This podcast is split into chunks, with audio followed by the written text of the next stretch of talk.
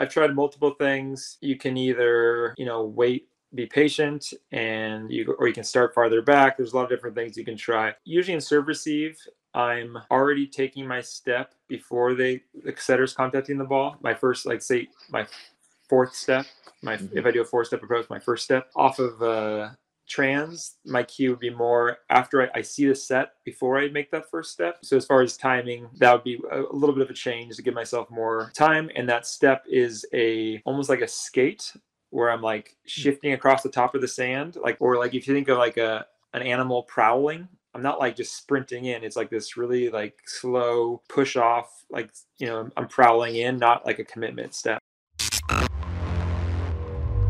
is Mark Burik. And today we have a really cool treat. Uh, Billy Allen is going to be with us. Billy Allen is a longtime AVP and FIVB pro. He has contributed socially and in terms of the knowledge base and in terms of the entertainment value of the game. Attributed from things back in the day like danny kinda which was a, a character where if you don't know or haven't seen kinda videos i recommend checking it out if you need a good volleyball laugh at dannykinda.com uh, billy is also an author. He's a husband he's a father and is in his blood. I know that both of his parents have owned a volleyball club together and he's been playing for a long time and doing it successfully. And to pick his brain and, and see what knowledge we can get from him him. He also is one of the co hosts of another podcast, which, if you are listening to a volleyball podcast, it's called Coach Your Brains Out. Uh, it's also the Gold Squared podcast that I listened to religiously for a few years when I was getting started. Super high quality information. Make sure that you go and you check that out. It's in the show notes, it's in the description. So uh, make sure you subscribe to their podcast as well.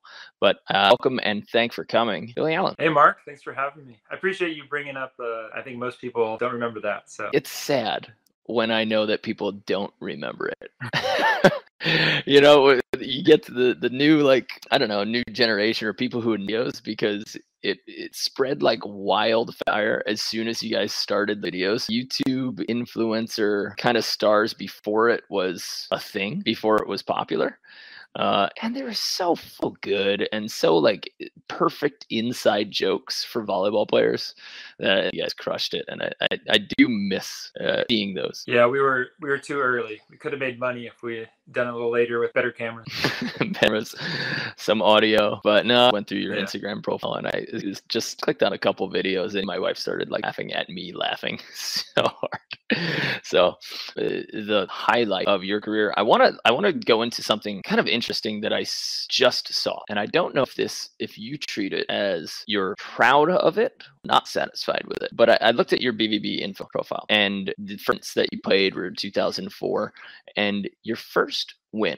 First championship, first place was in 2016. So going at it and going at it successfully, consistently good finishes. And then 12 years into it, you get your first title. And I think it was the next year, maybe two years later, you got a, another AVP title. Could you talk me like emotionally through how that felt? Like as somebody who's been playing almost as long, you know, I've, I've got one third. Stinks. I want an AVP title too, you know, but to, to play that, to play for those many years, is that an absolute pump up moment? Or was it kind of a sigh of relief of patting yourself and yeah, I am one of the world's best volleyball players? You know, how do, how do you think about it when you look back on it? I think it's twofold. Like one, I wish I would have won earlier for sure. But no, I'm definitely proud of uh, sticking with it. I think if you look at my career, there was never like a big breakthrough moment. It was just kind of like you said, a steady climb. And I, am definitely proud of the perseverance because there were a lot of players better than me who were all Americans in college who jumped in the beach game and you know suffered losses like we all did, and they they gave it up, and I I stuck with it. And yeah, just slowly got better every year. I think if you look, at BVB, like it's yeah, it's just this like slow climb. And then as far as the you know I get closer, I got you know a couple thirds, uh, make a final, and then uh, I think that moment of winning was I don't think I got to enjoy it too much because we were actually heading to the airport to go to Hamburg, Germany for an FIVB, and we were so stressed that we weren't going to make it that we went to the airport airport before the final and dropped, checked our bags in, and then flew, like drove back, didn't even warm up, like showed up. We won a, a match in three. We had a really good comeback in the third. I think we were down eight two or something against uh, the Crabb Brothers. And as soon as we won, we ran back to the airport. So yeah, I don't think I was ever had a chance to like.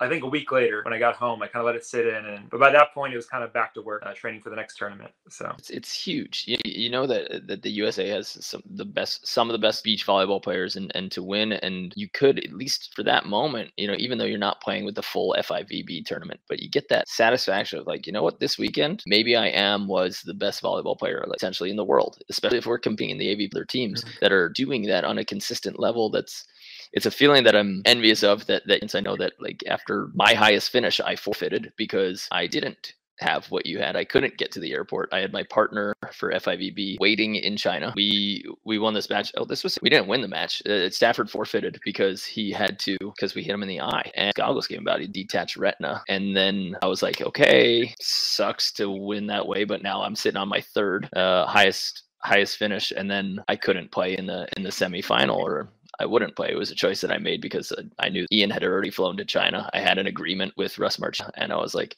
"Listen, if we make it this far, which neither of us have, I have to go. And he and you know that was a kind of celebratory, but kind of really sucky moment and time. And then when I got like a fifth, which was another high finish, I had to sprint literally on my bike to go coach a big class, like for my beginners class, because this is how that match went. So it's funny when you get that point where mm-hmm. you you reach some of your highest satisfaction moments and you don't actually have to celebrate. But would you tell other players and maybe coaches or leaders that they should take that time to celebrate, or is it when you have a new high, say get back to work immediately? I think with both uh, losses and wins, you should definitely give yourself space to to sit in it for a little bit. Like you know, even if you have a bad loss, it's it's hard just to t- tell a player like, oh, just get over it, move on. Like I think you need some room to grieve and let whatever emotions are coming that are natural like happen, take their course. And the same with the win. I think you know we play so many volleyball tournaments, and most of those you don't win. You know, you're not Phil Dalhausser or whoever. Like most of end with a loss. So yeah, I think you should definitely cherish and celebrate the moments you do do well, as long as it doesn't linger too long and stop you from from training because you think you got got it now. I know I enjoyed my second one more because I had a little bit of time to think about it, but also like uh, it was Stafford who I played with his first win, and I was just like kind of relieved that I didn't blow it for him,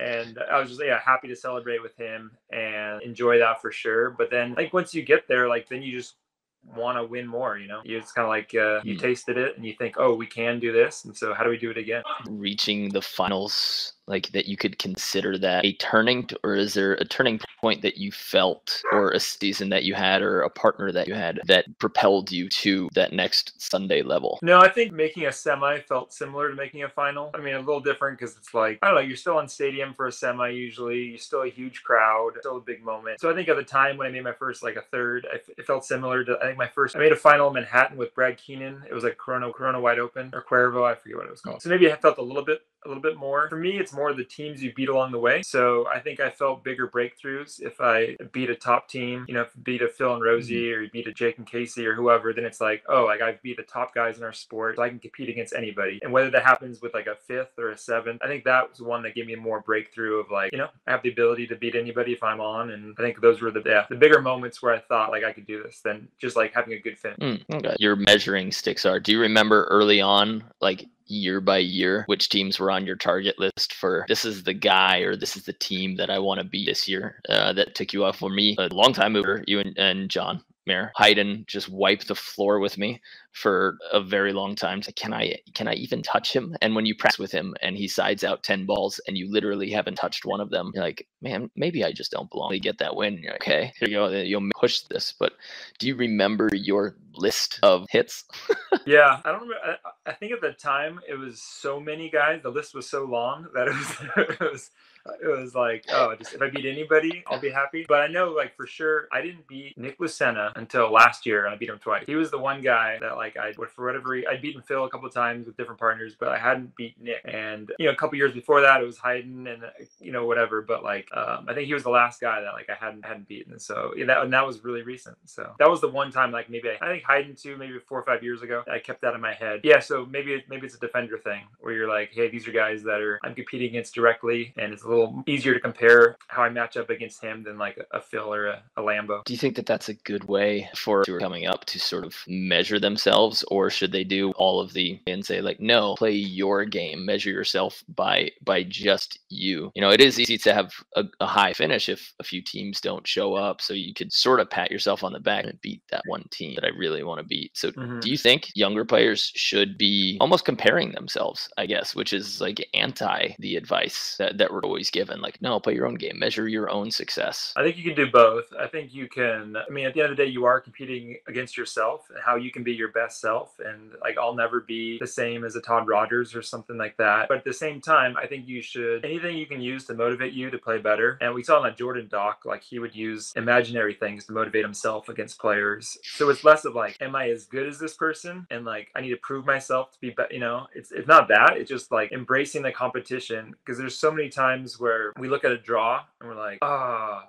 I have to play this. This is a tough draw. I have to play this tough team. But I think if you looked at that as like, mm oh, I get to go head to head with like one of the top defenders right now. That's a way better way to frame it. And so yeah, like hunt hunt big game, you know, like go after go after that stuff rather than think you have a bad draw and stuff like that. So I think it's twofold. I think I don't think you like. I think you could you can compare as far as detach and say like, oh, what does their game have that I don't? But as far as like basing your work off of that comparison, then I think that's where you maybe get into trouble. Because yeah, everybody's different, and you just have to be better today than you were yesterday. So sort of like goals, measuring sticks, but not necessarily a value of of what you're you know you're playing a ball game against. Yeah, I, I think that's a good way answer. to put it. Because I feel like yeah, you're going to be yourself, but yeah, it, it is a measuring stick as far as you know your climb. But again, it is your climb. Like you're not trying to like you know totally emulate another player. So you have to be yourself. And you know, there's guys you maybe can't beat, and that doesn't mean you're a failure because you're you're still comparing yourself against yourself. But yeah, I think you should uh, look forward to those challenges and whatever you can do to motivate yourself to be fired up to play somebody helps. Did you along your career when you were consistently getting like next levels. Would you attribute that to adding on a certain skill or a certain piece of knowledge or strategy each year, or consistent at what you were doing and learning your game better? Yeah, I think if I looked at my physicalness or most of my skill sets when I was, you know, a couple years on to now, it's probably not that drastic. I probably, you know, jumped higher then. So I think it's definitely more decision making, consistency, tr- uh, trust and belief in yourself. I think, you know, I, I was never a guy that came out thinking I was hot stuff and I deserved to be in finals all the time. I think I had to really earn that confidence. And so I think that was a little slower road for me. But then I think maybe skill wise, I know my first first portion of my career I never handset.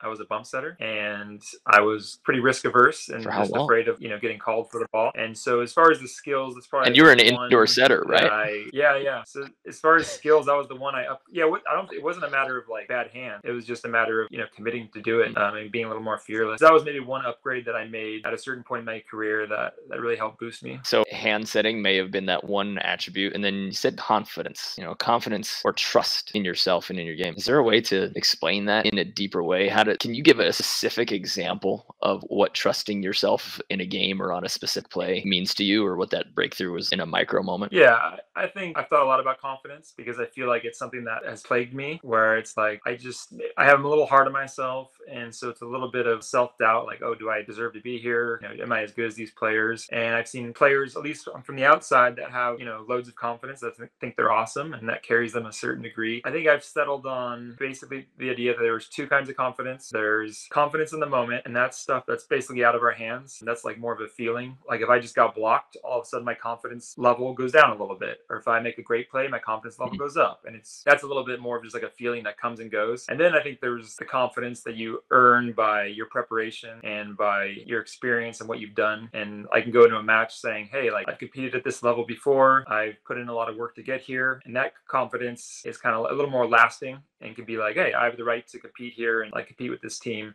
And then the fast confidence that comes and goes with, you know, play by play. I just gotta know that it's out of my hands and I guess just choose courage over confidence, as in like, oh, even if I feel no confidence in that moment because I've made a couple of errors, I can still like step into the arena and be courageous and compete, even if you know, I don't feel like all that. Do you think in terms of any individual, like, do you react differently now than you did 10 years ago after you get blocked twice in a row. You know, individually, I feel like after my second block here, I like I boost up. I, I used mm. to probably shut down. Now I'm like, now I'm going to show you why you shouldn't block me because statistically, it's supposed to swing back in my favor right about now. Yeah, yeah. I would say my initial reaction is the same. it it hurt then and it hurts now. But I, like you said, I'm sure I can detach it more and look at it analytically and be like more of a problem solver where it's like, oh, what am I to, the idea of like, you know, feed forward, like, what am I going to do on this next play? How am I going to adjust? How can I solve this problem more than like, oh, I suck, I got blocked, or whatever the, the thing is. So I think the initial reaction is the same because it's a feeling, it just happens. But I'm able to maybe detach a little more and think, what am I going to do? What adjustments am I going to make? And how do I solve this problem? Are you, when you're going into things offensively, thinking that you should be planning series of shot or swings to open up, or are you going into each offensive attack with like your blank mind of, I don't know what's going to happen? Happen. I don't know offensively before. I don't really care. Are you just reacting in that moment and seeing what you see, strategically planning it out to because of what happened earlier and what you think they're trying to do? When I'm playing at my best, it's more improv and you come in free and you trust what you see or your instincts. Um, I'm not always there. And so when I'm not, I think it comes with vision too. Like there's times where your your vision's not there whether you're under the ball you're in a funk whatever it is you're passing bad. And i think at those times i do have a, a, list in my head a ledger of like what i've gone to what the other team has stopped what they expect and there are times where I try to stay ahead of them. At the same time, there are moments where I know I need to give a certain shot in order to earn the freedom back. So for me, a lot of people play to my high line a lot, and I know that, and I'll have to throw in a couple sharper but it's stuff because to keep them honest. Yeah, yeah. Uh, yes, you so force I, them. To... You know, I know. Yeah, and so I know how teams will play me for the most part, and so I do need to keep them honest by throwing in some stretch shots or things that are not as comfortable. But again, I think when you're playing your best, you're coming in free and you're reacting to what you see. And if you have to hit a line shot three or four times in a row, that's that's awesome because that's that's what's open. Okay. Yeah, I've but done. I, you know, I, I, think I got freer. Anything, Go ahead. If I script anything, it's come in and hit high and hard to the corner because that's uh you know I have that's like after I get stopped, that's a tough play to stop. And if I can establish that, then I think that opens up the rest of my game. I think I used to try to come in open minded and I would get stuck. And this is what I'm training uh, our players to do right now is have your A swing for every every point like when you start this point think about how you're going to terminate it and then just have an off switch you know? If they do this which is designed to stop that swing then what's your secondary you know? And, and then maybe your mm-hmm. third is like you're in trouble. So i'm trying to get players to be more systematic and not create in the moment and i think a lot of that is coming from studies of multiple decisions like uh, they did that the purchasing study and decision study when they put 27 jellies in a supermarket and they saw how fast people would buy or choose a jelly. They thought that more options would mean that they're more likely to buy. But in fact, they're way less likely to buy. They froze in their decision. They couldn't make it.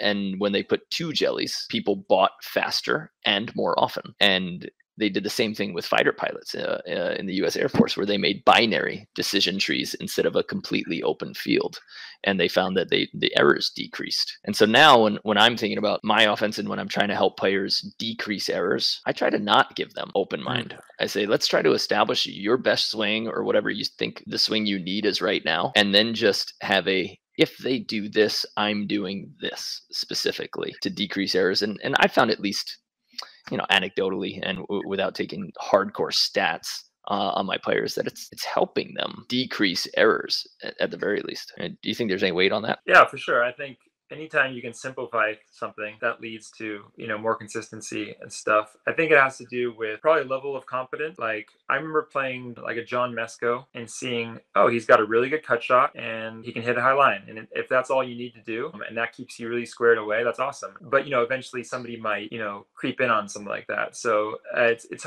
i mean if you if, if i'm struggling and i can keep it simple that's great if I'm saying if I'm playing at my best, that's when I feel like a little more free to do anything. But if I'm definitely in a hole, then it's yeah, it's easier to worry about two problems than than five or six. And same thing on defense. Like if I'm playing my best defense, maybe I'm just free. But you know, it's rare that you're in that moment of you're like everything's working. And so sometimes you gotta simplify it and be like, hey, I'm taking these two shots. So I think there's there's definitely something to that. Yeah, I like that idea. I see a lot of B A double A players who get so mad after every point they lose, you know, expecting that this is just in that moment that they missed this dig. And then you'll see guys AVP and FIVB level not care at all. You know, when somebody gets three kills in a row because they're thinking like mm-hmm, long-term strategy, ready to pick up that last one or the third one. And also, yeah, taking away one or two swings and prom- promising yourself that you will take away at least that one. And once you make that promise to yourself, you lose that frustration that builds when they hit the other one. You're like, we're not covering that. As long as we got that valid reasoning, like strategically, I think. Yeah, we're, we're giving them that shot. Like we did our job. Yeah, I think that's that's hard for a growing player to learn that it's you're gonna give up 17 points and it's going to be a very good win. mm. Well, do you think what do you think for defenders other than just taking away a, a promise zone for for a defender, somebody who's or feeling undersized? What do you think that that person's most important physical attribute is? and what would their most important mental attribute be? Some mental ones that come to mind would be patience. I think especially at the lower levels, we see a lot of people breaking early and mm-hmm. getting antsy. You know, like I'm so I'm angle defense, but I'm so worried about the high line that I leave early or I'm, I'm imbalanced. And so I think you know if you're playing against a good hitter with vision, you need to be a little more patient on defense, a little more settled. And then I would just say, yeah, just just work ethic, just go for everything. I mean, the best the best defenders get sandy and can you just train yourself to to go after everything that's going to make you better so mentally i'd, I'd say that is like ferociousness where you're like scrambling as far as physically if you're if you're fast and explosive that helps yeah i'd say low to the ground that good step the, the the drive off of that initial step is is always nice especially after you've been after like a good two and a half month preseason when you mm-hmm. finally feel like the strength and speed in your legs. That's nice. It's nice yeah. to let your body just start taking over explosively. Well, what do you think was the hardest thing for you to learn as a player on defense? I mean, still reading the game. You can I feel like I was pretty good at positioning myself in the line of fire for hard driven hits, but more of the off speed stuff. I mean, just really reading the I some stuff I maybe focus on on the read would be, you know, where's the set in relation to the net? Where's the set in relation to the hitter? Because a lot of times that dictates what they can do. What's the speed of their approach? You know, are they going to come in a bang or are they slowing down? Are they taking a look? And then really seeing that the hand to ball motion to get a little bit of a glimpse on where the ball's going. It's a lot to look at. It's a lot to factor in, especially when uh, the ball is so shiny and we want to really just focus on the ball. But there's, you know, there's a lot of tells that you can get, especially at the lower levels where players aren't as good of, of hiding it of where the ball will go. And so again, I think early in my career, I was pretty good from indoor of like lining up with where their approach is going and their hard driven swing and digging that but more of the cuffs and off speed stuff, being able to, you know, see, read that early enough to make a strong move to it is something that's very difficult. And there's a lot of people that are really fast. Like I remember hearing Nick Lucena would go out to train with Todd Rogers back when he was starting and they'd go to the track and do Todd's workout and Nick would just crush him. Like, you know, he was just way faster. But on the volleyball court in the sand for like the two step burst towards the ball, you know, Todd was just as fast. And I think it had a hmm. lot to do with, you know, just the two step burst or three steps, but mostly with just reading and him seeing so many swings that he knew exactly what this look led to. So again, being fast is great, but I think you're not doing a full sprint in volleyball. It's usually just one or two steps to cover the court. And so if you can make the right move that's probably even more important than a, a fast move. You said that the distance from the net. If you could break that down for somebody who is like on your court, if you're coaching them, sure. If the set is tighter or further off, what does that change for you as a defender? Yeah, a couple of things. Um, so let's say a scenario where I'm my blocker's blocking line and I'm blocking angle. If the set gets You're tight, defending angle, right? Sorry, yeah, yeah, I'm defending it. We're not double blocking. That would be sweet, um, though. they that opens up a sharper sharper hit for them they can cut it sharper from a tight spot than they can from off the net. From off the net, they have to give it some height and some loop to kind of cross the net. And I would have more time to get to like, let's say a cut shot. So I might scoot in and play a little shallower, sharper if it gets tight. Another situation where my blocker is more read block, or I see them lined up where they're like on the ball. Then when it gets tight, I think more my job becomes a poke over the block because hopefully they're going to swallow anything that's tight and that's hit hard. and I would maybe play a little bit more behind the block for for a shot. So I guess those are two things that factor in. If if somebody's hitting hard and they're off the net, it's going to have to go a little deeper. They can't really bounce 10 foot line from an offset on the beach um, unless they're Mark Burik, you know. um, so then, then I might with wind might, behind me. Yeah, then I might stay a little deeper. If it gets tight and there's a big gap between my blocker and like the area they're hitting, then I'll kind of get my helmet on and get in there. Okay, so so you're you're stepping back uh, instead of just like leaving your hands up if that sets off? Sometimes, I mean, if you're a good overhand digger, I'd say, you know, you can get in there. Most people shoot when they're off, especially at the lower levels, because again, they don't have as much heat, you know, from off the net and they can't hit downward on the ball. Um, yeah, I, I'd say like if I looked at my stats and most players, they probably dig with their platform 80, 90% of the time. And so I'm just, that's usually my first goal is to put myself in a position to dig there. And then the overhand's more of a reaction situation. I've studied your defense for a while, you know, I look at you as one of the top defenders. And I want to see like, what's he doing? Why is why is he getting better finishes and seeing that? And I've, I've looked at this a lot because there's a lot of high level defenders, and you're one of them. Is on contact or before contact, even though we're all kind of trained and told leave your hands free and in, and in front of you you know i see you i see sean rosenthal and a, a few other very high level defenders who are holding their hands together between their legs before that hard driven dig contact so do you teach that a different way than you do you know that um have you had it and what do you think your theories on it are yeah back to yeah like most balls I dig are with my platform. And so that's just how I get to faster. I worked on doing the scoop defense where you have your hands apart. For me, I maybe get some touches there, but not really controlled touches as much. And so, like, if I can expect the ball is hit towards my platform, I want my platform form nice uh, and together. I think you got to look at your your goal as a defender, right? Is your goal is not just to dig balls, and your goal is not just to touch balls. Your goal is to like put balls away. And so, if you're just touching a lot of things, that's great but you need to be able to control the ball and get it up so that you can transition and put the ball away because you don't score a point with a dig you score a point with you know a trans ball and so as often as i can get in a balanced position and get the ball up to my setter that's kind of the most important thing and usually that's with my platform together the times where i have a one arm stab like look awesome but you know i think it's not a high percentage play i get the whole serve receive with your hands wide and when people teach like okay one hand is almost at shoulder level and then you drag the other one to that. There are so many coaches that are still teaching that. And I know that like the Olympic coaches, gold medal squared coaches have gotten away from that completely. And the idea of building your platform kind of together in front of your body is now being taught by a lot of high level coaches, whereas that used to be like a complete uh, sin. And when I see even the world's best liberos on indoor, I mean, before the ball even crosses the net, their hands are together in front of them. So there's this big disconnect I see, and, and I don't know if you agree, but I see between what so many coaches are still teaching with leave your hands out to the side and bring the other one to it so that you don't shank it off to the side. All of the world's best players are not doing that. They're leaving their hands, they're building them together, and then they're creating that angle with that. So, what do you see and what do you think specifically on that? I always want to ask you about that and John too. I think you have to train in reality and a lot of times we don't know what we're doing. And you know we may think we're let's say our hands are apart and meeting at the ball but if you're watching a lot of film as a coach and every, it's predominantly people are locking their hands inside of their waist at some point you know might not be straight on their midline might be a little bit to their side but then you're eventually you're swinging those arms like an elephant trunk. If you know that's happening uh, you're really trying to fight your players from doing that. I think you're just slowing them down by trying to like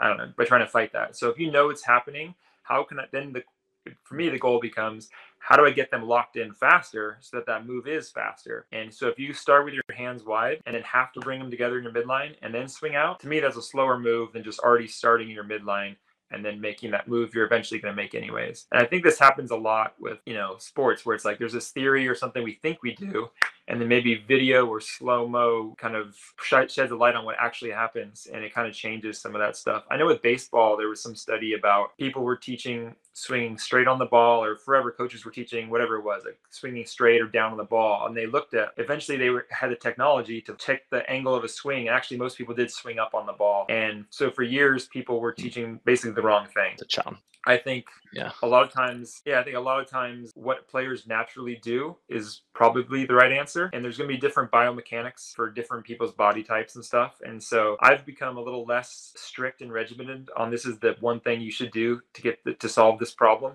and kind of embracing some of the individuality of players within reason. But there's a lot of different ways to, to pass a volleyball. And if I if I can pass the target off my left hip or off my middle or off my you know side, like that just gives me more solutions to different problems that arise in a volleyball game. So yeah, I think there's one like the training in reality and observing what you really do.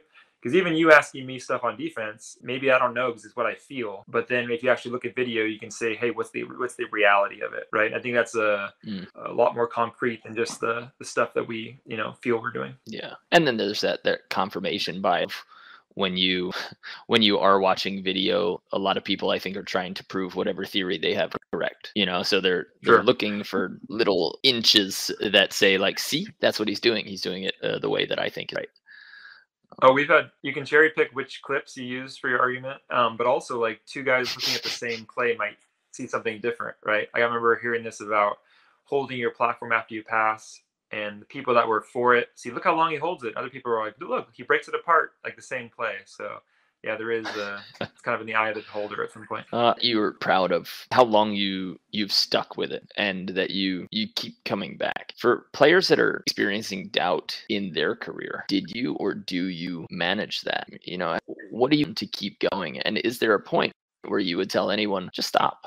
You know, find something else. I wouldn't tell them to stop if that's what they wanted to do. If it was destructive to them or their families or financially, like maybe there's a point where it's not the right thing. But if it's just a matter of taking losses, I think you can suffer a lot and still compete and do stuff. People that, you know, we know that are in the qualifier that have a very low chance of winning matches in the main draw that, that stay at it. Like, yeah, there's no reason that you, you should give up just if you enjoy it and you like to compete. There's no way you should give up just because you're not going to like be at the top of the podium at the end of the day. As far as advice, I would look at it and I did look at it more of like a, a macro picture of a career and like, am I improving? Am I trending up in my ability? And that's going to change day to day, like like a stock market. Maybe it's volatile here and there because you have good moments and bad moments. But as a whole, am I putting in the work? And is this trend going in the right direction?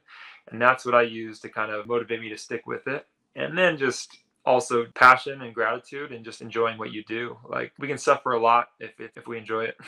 like as much as we, you know, losses sting. I remember I had uh, probably one of my worst losses, and the lowest I felt was Ryan Doherty and I lost in a final in Hermosa in three. We had a little lead going into the freeze. I think it was like 14 13 or 14 12. And I was The freeze. Ugh. taking a lot of the serves. Yeah, I was taking a lot of the serves, and I got stopped a couple times and hit a ball out, and we lost that match. And you know, we were this close to to winning a title. And then afterwards, I remember just walking down the strand and like just being embarrassed and hurt, and like I'm like, why am I doing this? Is it worth it? I like, just feeling so low. But with some detachment, if I look at it macroly, like no, that was our best tournament of the year. We got a second. We were like inches from winning. I think the self doubt and the emotions will always be there. That's just natural. But I guess it's more about like who your identity and who do you want to be, what do you want to be about, and how can I, you know, live those values out? Because the doubt doubt will always be there, and you guys still go to work. Do you think that there are any players that don't doubt themselves? Yeah, Austin Rester and eh. Casey Patterson.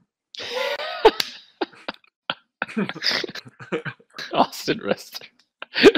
No, no, no. I mean, I think there were people that I looked at of like not to not to throw those guys out. Those guys were. I'm joking by that, but some players, you know, where you think it's easy to blame your partner or to think that you know that to not have doubt that you should be there and just the world is everything's rigged or something if it's not working your way. But i feel like the trap mm. there is that maybe you don't put in the work because you think you're already good enough and that because you're not winning like it's somebody else's fault or something's you know is not there. So confidence is great in the moment but you know sometimes some self-doubt puts you to work. Yeah, it's a good point. Do you have any things that you lean on that you do specifically when you're recovering from that loss, or or you're just not feeling like uh, like you are trending up? You know, do you have an activity, somebody you lean on? Do you go to your family and just hang out? Do you go hiking? Uh, is there anything that you would give to somebody else that you say their mind or their activities should turn towards X when you feel like things are going crappy? Yeah, I think there's, I mean, if it's really bad, I think a little bit of space is great. And if you have some family or people to rely on, that that's great. Usually I don't want to, you know, see my friends or something at that moment because I'm still kind of depressed. But um, yeah, I think just having a level of gratitude for what you do and what you get to do. Like, hey, I'm healthy and I got to compete use my body and you know be on a big stage and with that comes a lot of risk and some of these losses are going to hurt but it's a it's a pretty good honor to be able to do that so i think some detachment and just be kind of grateful for the job you get to do because a lot of people don't get that. I remember after that loss, I had somebody reach out to me and say like, "Oh, it's really hard like being on that big of a stage, let's say in a final and on TV." But and it's but like at the same point, most people in their normal jobs don't get that opportunity. Um, and so it is it is a cool honor, um, even though you know there's a lot of highs and lows with that for me like i guess the answer is after a certain amount of grieving period is always just to, to watch video and and go back to analyze it and what can I do better next time. Hmm. I like that. There's not a there's not a whole lot of professions, and I'm not saying that it hurts less, but there's not a lot of professions where you get to fail so publicly. Mm-hmm. You know, uh, a lot of times, like if you you don't close a, a sale, or you know you have a, a, bad day at work because you screwed something up. You know, you, there's a, a bug in your in your website that you were building it's that's just as frustrating but you just don't have people watching and for some people the people watching makes it way worse but mm-hmm. i imagine that they would take defeats the same way privately you know uh, those bad beats happen off stage too when no one's watching it doesn't feel any better. Uh, there's just that little sense of whenever when everyone's watching can you happy? Are you to put it on the line in front of them and for them and mm-hmm. I I think it's it is a blessing to be able watching. You know, that's cool, and that might not be for everybody, everybody's personality, but I, I I think it's cool, and and uh, they're giving their time to to come watch what you can do, and they should be entertained a little bit. But you can't let just because people are seeing it, you can't let that crush you. They're not going to look at you as a bad person after that. Yeah, I think people don't care as much as you do. like they're not like, oh my gosh, I can't believe Billy got a third in that tournament. How embarrassing! You know, like they, they don't know. Like they don't they don't care as much as you think they do. It's yeah. You know. Do you, do you have anybody who you think was supremely influential uh, to your development as you went up? Were there any coach really way or any relationships that you say this allowed me to get to the next level or definitely caused me to yeah i think the first one i think of is just my own personal life would be my dad just because he paved the way for me to play volleyball so he introduced me to the sport he was my first partner. He started a whole club so I could play. We played together at the beach, and I was, you know, a little kid playing with grown-ups. So he, I mean, he was definitely the most influential. I think one trait that coaches I've gravitated to have had is just encouragement. And I think when you especially somebody who's hard on themselves anyways when you have a coach that just believes in you and encourages you and thinks you can do it i think it's you know i'll run through a wall for that person. And so i think just believing in your players and if you're like a coach giving especially in beach you don't make a lot. If i have a coach like you know whoever if it's corey glade from staying with here who was my coach for a while or anybody that's like putting some of their time um, away from their work and their family to help you um, because they think you could do something special. I think that's awesome, and um, I've had a few of those along the way. Watching from afar, like you've had too many coaches like full time in your pro career. Mm-hmm. As as far as I know, people who stuck for an entire season. Do you think that you were okay with that? Was that a financial choice a do i have to find somebody who's going to show up at every point and then is this actually worth it in the end to try to what's your thoughts on on coaches at the pro level yeah usually it's a financial choice you know we just don't make enough to to pay a coach to be with us all the time i think it's a great mm. investment mm-hmm. if you if you have the resources like coach coaches are awesome they help a lot gravitated towards you know finding friends or people that can help and then you have to learn the game on your own a certain amount like right now i'm working with John Mayer, who I think is, you know, if I could pick anybody, it'd probably be him or Karch to help to help me. Mm. And so, but you know, he's busy and he's full time at LMU, and so we won't see him till you know midsummer. But so for me, it's a little bit more quality over quantity. I think a lot of people get a guy that's just a good arm, and maybe that's what they need, just to serve somebody to serve a lot of balls. Where I'll take a little bit more, uh, especially later in my career, a little more knowledge over just somebody to give me reps. But yeah, I think I think if you don't have the ability to get a coach, I think one hack is to just train with teams that have a coach. That way you still get the hmm. benefit of a good run practice, but also like you can eavesdrop a little bit, maybe pick up some tips for free. Yeah. nice move. I think the right structure is kind of some maybe what you're saying. Like maybe a lot more pros should just be to hit balls for two hours, one or two day, and then get that coach knowledge to like work on systems and knowledge and say like, hey, hey, give me that at the beginning of the week so that I can implement it over the week, and then I'll see again at, at the next report, especially you know uh, when the paychecks aren't paying them. Or I think I mm-hmm. was discussing this maybe with uh, Kim Hildreth uh, or Sarah Schermerhorn. I said for the for the American volleyball, I think the answer might be for AVP's players almost to develop like of two or three teams and just have a steady practice round because I think we're so obsessed with changing who we play against or who we practice against every single practice instead of working on ourselves. Where it, when you're in college, you practice with the same 14 guys every single practice, and you still improve immensely in four years.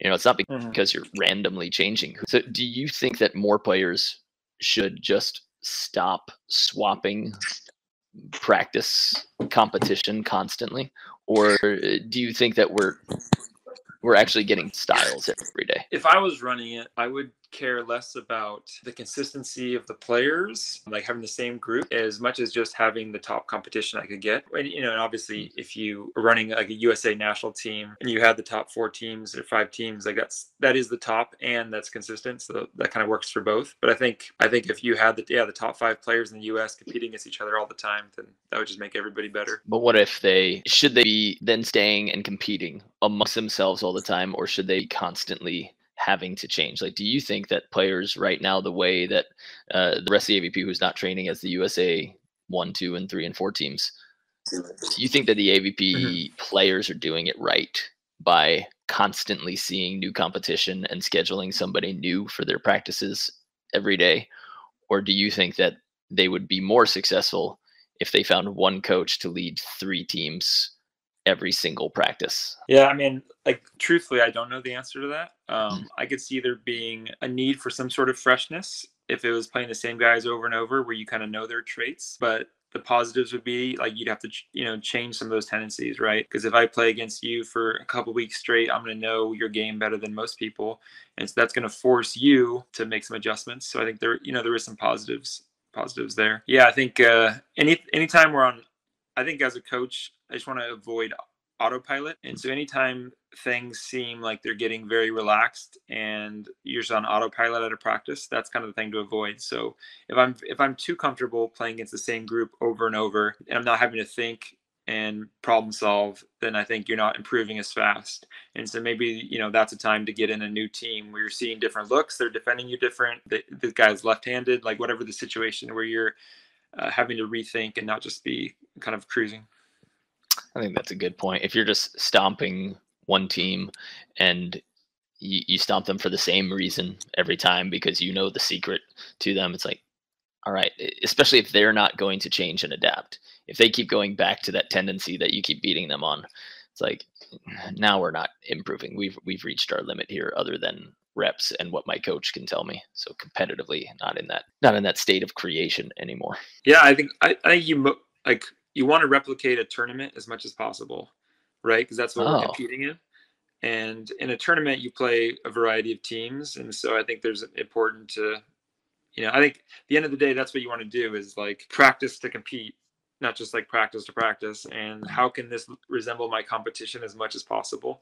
Um, and so I would, you know, I think there's a lot of things we probably aren't doing right as far as like the amount of time we put into it because a tournament looks a lot different than most nine in the morning, two hour practices. Yeah, that's probably a good point. Maybe your, maybe there should be. Wow, that is an interesting point. Uh, I mean, if most, people had the time and the bandwidth to be able to go out to the beach two or three times, you know, get home, leave, get home, leave, uh, uh that would be more yeah, similar. We, we train for like a match now in the morning under pretty pristine conditions. And you know, if you're playing in a final, you're playing at three in the afternoon and it's windy and you're a little tired. mm. That's a good point. And but there's you know then you you could also say that about uh, marathon runners. Like are marathon runners training themselves differently. Of course, it's a different sport, but they don't run their 26 until the day of the marathon. You know, and uh, interesting to to try to transfer that from ball sport to what's the physical side of it versus what is the actual application of skill and mindset and the environment that you need to win in.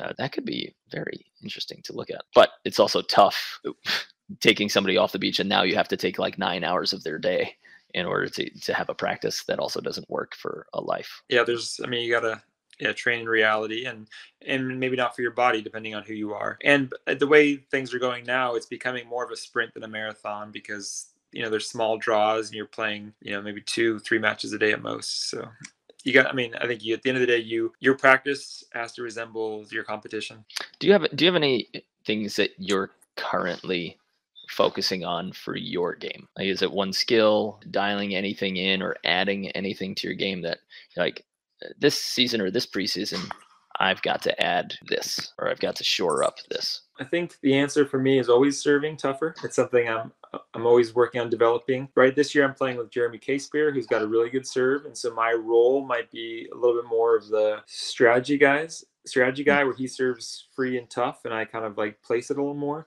But I think you know, serving tough is not just hitting hard. It could be serving to space. It could be serving flat, serving, you know, good floaters, just you know, hitting good locations. So there's a lot of different ways to serve tough. I think that's that's one area I definitely is always in the forefront of my training. I'm also working on, I guess, probably transition attacking right now would probably be my, number two. I'm sure my numbers go down in trans versus side out. So how can I get better at that? Hmm. Is it working on a specific series of shots or locations when you're in transition? Is it just making sure you minimize errors? Uh, for me, I think it was, and and after this the season that I worked on my transition because I saw the stats on it finally, I was like, oh dear God, like my transition offense was miserable. So I just said, you know what? I'm going to not try to make decisions. I'm not going to try to score points. I'm just going to dial into I have three spots for options when I am in transitions, and neither of them are big, aggr- like none of them are big aggressive swings, and that provided an immediate boost to my hitting percentage, which has been historically like my, my biggest problem. Digs per game, great, but uh, hitting percentage is always where I'm low, and I didn't realize how bad transition was. So when mm-hmm. you're thinking about transition offense what's the mindset that that will help you improve those numbers uh, my two big focuses within that would be digging high to the middle of the court so that just like puts us in a situation where i'm digging a settable ball not just scramble ball. And then for me is just seeing the set and taking a approach to the ball rather than you know zigzagging or just charging the net having to make adjustments. So it's you know staying off the net it's being patient and really straight line on my approach to the set rather than a predetermined spot. Because inside out you can you know at our level depend on a pretty good set mm. and you know off a, off a good pass. And in trans it's a lot more chaos and so how can i um, protect my approach and keep getting to a really good spot with good timing? And so usually that's digging with height and then really seeing the set. Those are two things that i focus on.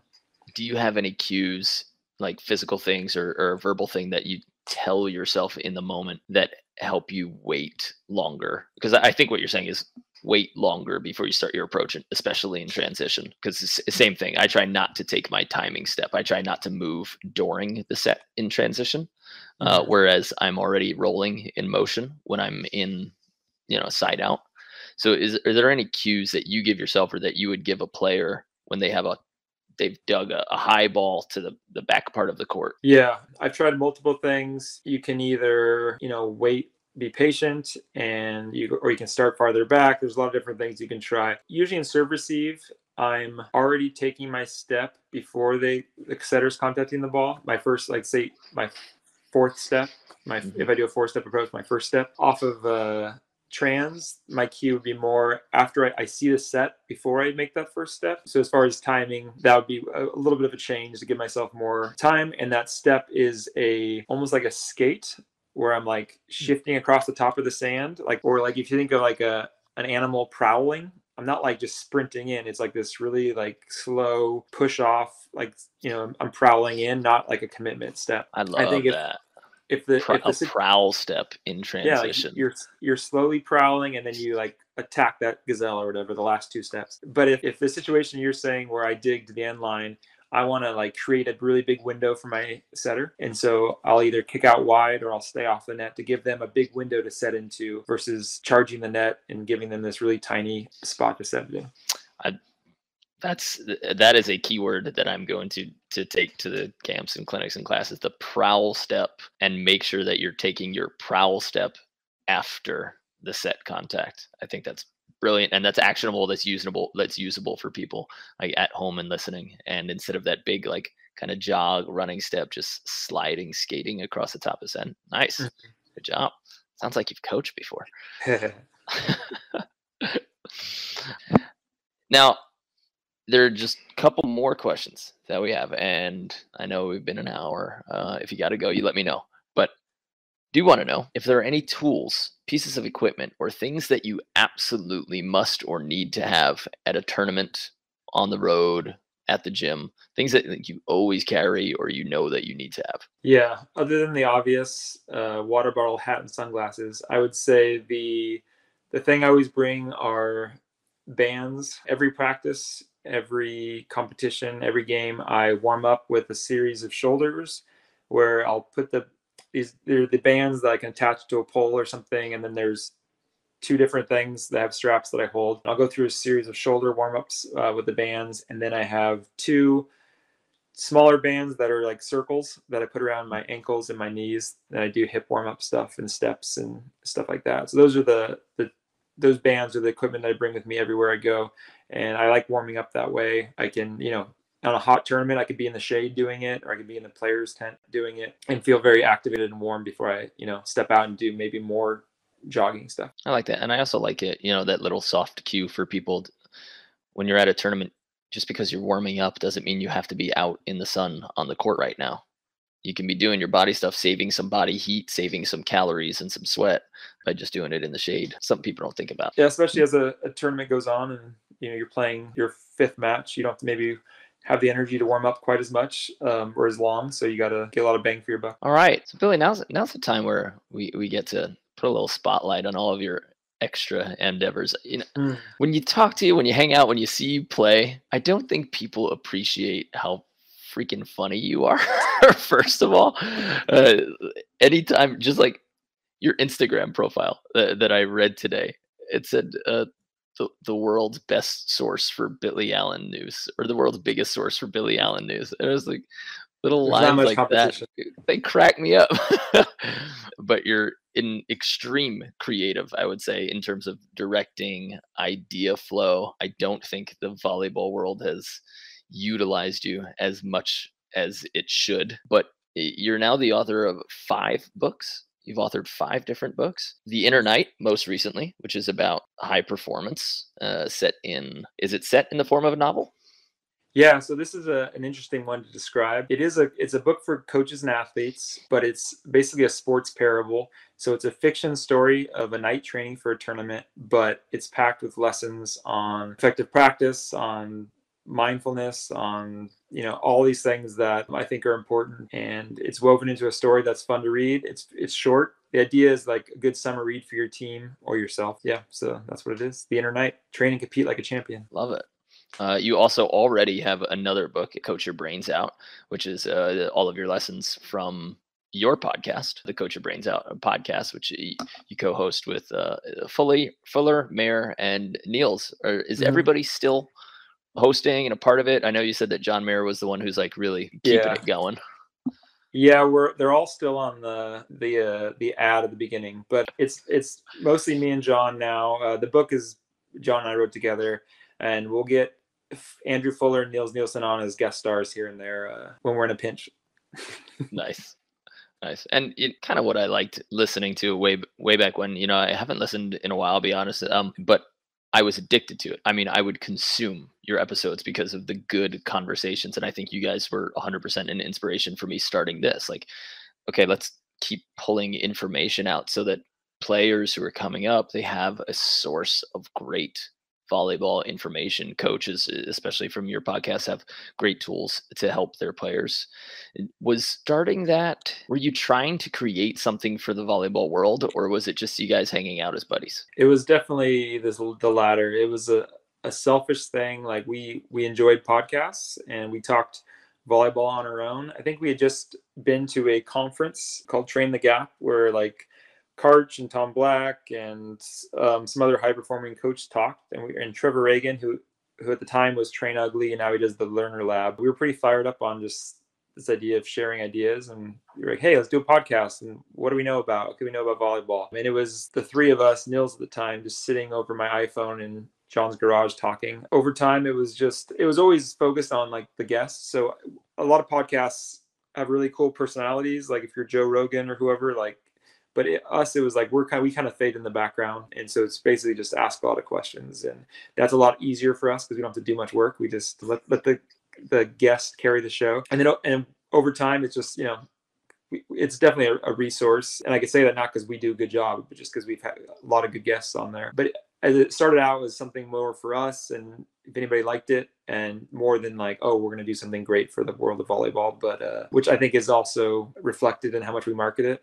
We, like never tell anybody that we do a podcast but uh, the people that find it think like it's cool staple it on your shorts or something. Yeah. the people that find it think it's a cool little secret that they found out about. Did have you ever been able to like monetize it effectively or to the point where you're like oh this is a nice little boost because um, I know there are tons of websites and like business coaches, and I'm trying to figure out if this podcast will ever be monetized in itself, aside from being, you know, part lead generation for camps and clinics. But have you ever been able to monetize it effectively? And what type of sponsors would be your dream sponsors for it? So for the i i found out in my own playing career that it's pointless for me to look for sponsors because it, it's just not worth the effort for me. I'm on board. But uh i think the we've done it for maybe like let's say seven years I'd say for the first six years, we had one sponsor for like a month. So we just kind of never went that way. But the, lately, we have been able to make some money from it. We have a Patreon where people donate. We have some really cool coaches out there that listen and like and contribute a couple bucks a month. And that helps us out.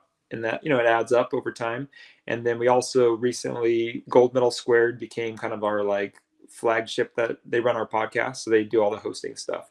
And they just started uh, kicking in a little bit too so we do a little ads now for them because they're a good organization i think they have good stuff. They are a, a great organization. The, the the way i try to like, treat our coaches like when we're going to to camps and stuff and flying people how good gold medal squared uh, treated us as coaches and how they would go out of their way to to make sure everything was right i could not have asked for a better summer job uh, than working with them as as far as just as far as role models for people who own a business and and how generous giving and and how they go out of their way to make their coaches happy and satisfied and keep them coming back big big fans of that company is john part owner yet or is he just still their main like is he their main beach guy now? Yeah, he's. I don't think he has much to do with Gold Medal Squared in general. He's part of the Gold Medal Squared beach end, which hasn't really taken off. I think they hmm. were starting right around COVID, so they haven't done a lot with that. He's done a few camps, so a lot of room to grow with that. I know they've they have some sort of videos that him and Tom Black have done, and yeah, it's it's coming eventually. I mean, it's no better at beach, but.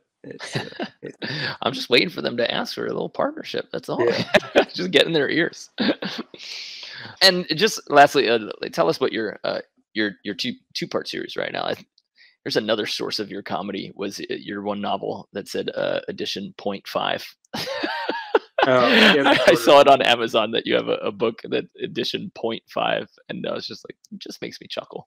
But tell me about the the good the good blood series. Yeah, so I have two coaching books and then I also have uh, a fiction series. I have one more book to kind of close out the series. It's called the first one was Good Blood and then there was Dark Blood and the new one's going to be Royal Blood. And it's nothing to do with volleyball. It's just a fantasy action adventure fiction that I've enjoyed writing. It doesn't sell as many copies because I don't have much of an audience outside of volleyball, but I think they're pretty good and they're fun. So if you're a reader, check them out. Nice. And all of those links, if you guys are watching anywhere right now on Facebook, on YouTube, live, and if you're listening currently to the podcast version, those all those links are in the show notes. They'll take you right to Billy's books and his website and his blog and the old uh, kind of good videos.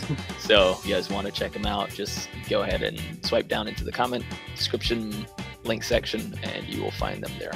Uh, Cool. Any parting words, Billy? No, thanks for your time. I know you're you're killing it, working really hard, better at beach, and I've appreciated watching your content. And your videos are pretty funny too. And it's a good it's a good balance of, of humor and, and insight. So nice work.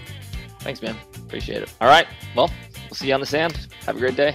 All right, see you, Mark.